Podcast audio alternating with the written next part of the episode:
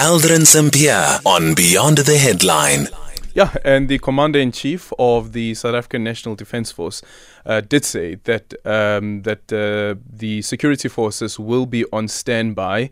Uh, this is on Monday. There was also a press briefing a bit earlier on with the security cluster around plans to ensure that um, there is no destruction of property and there is peace, I guess, and stability um, throughout the day on Monday. And the president saying that Monday is a is a long weekend. I guess some people will be taking off Monday because um, Tuesday is Human Rights Day.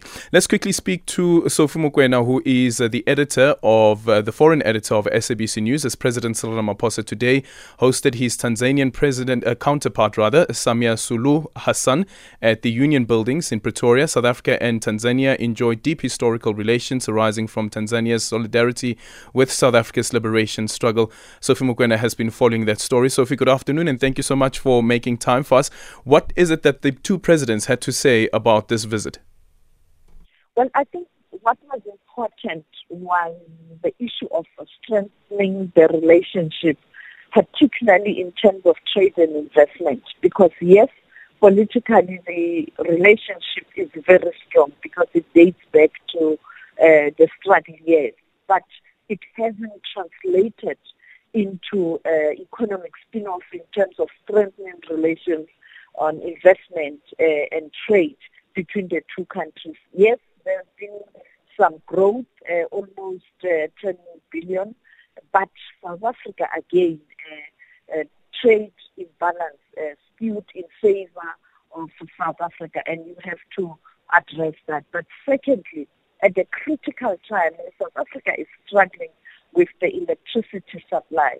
South Africa is looking at uh, uh, or to the neighboring countries for help. And uh, this is one thing that they did discuss in terms of how Tanzania can assist South Africa with some few megawatts, of course, because Tanzania itself would want to have enough energy supply and electricity to power its uh, economy. And uh, the two leaders agreed that uh, it's something that they have to look at, but also looking at the global political dynamics. You know that there's a shift in terms of balance of forces. The West, uh, the, the, the, North, uh, losing support and influence on the global stage, and now the South pushing that all the multilateral institutions must be transformed so that the voice of the developing South must be heard, particularly at institutions or organizations such as the United Nations, the World Bank, the IMF, and also the issue of uh, peace and security on the continent.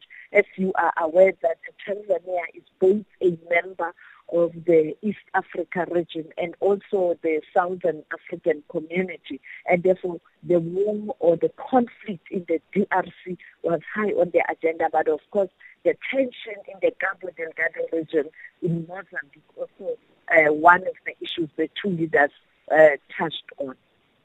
Thank you so much for your time. Sophie Mokoena, SABC News foreign editor. It's half past three, time for the news headlines.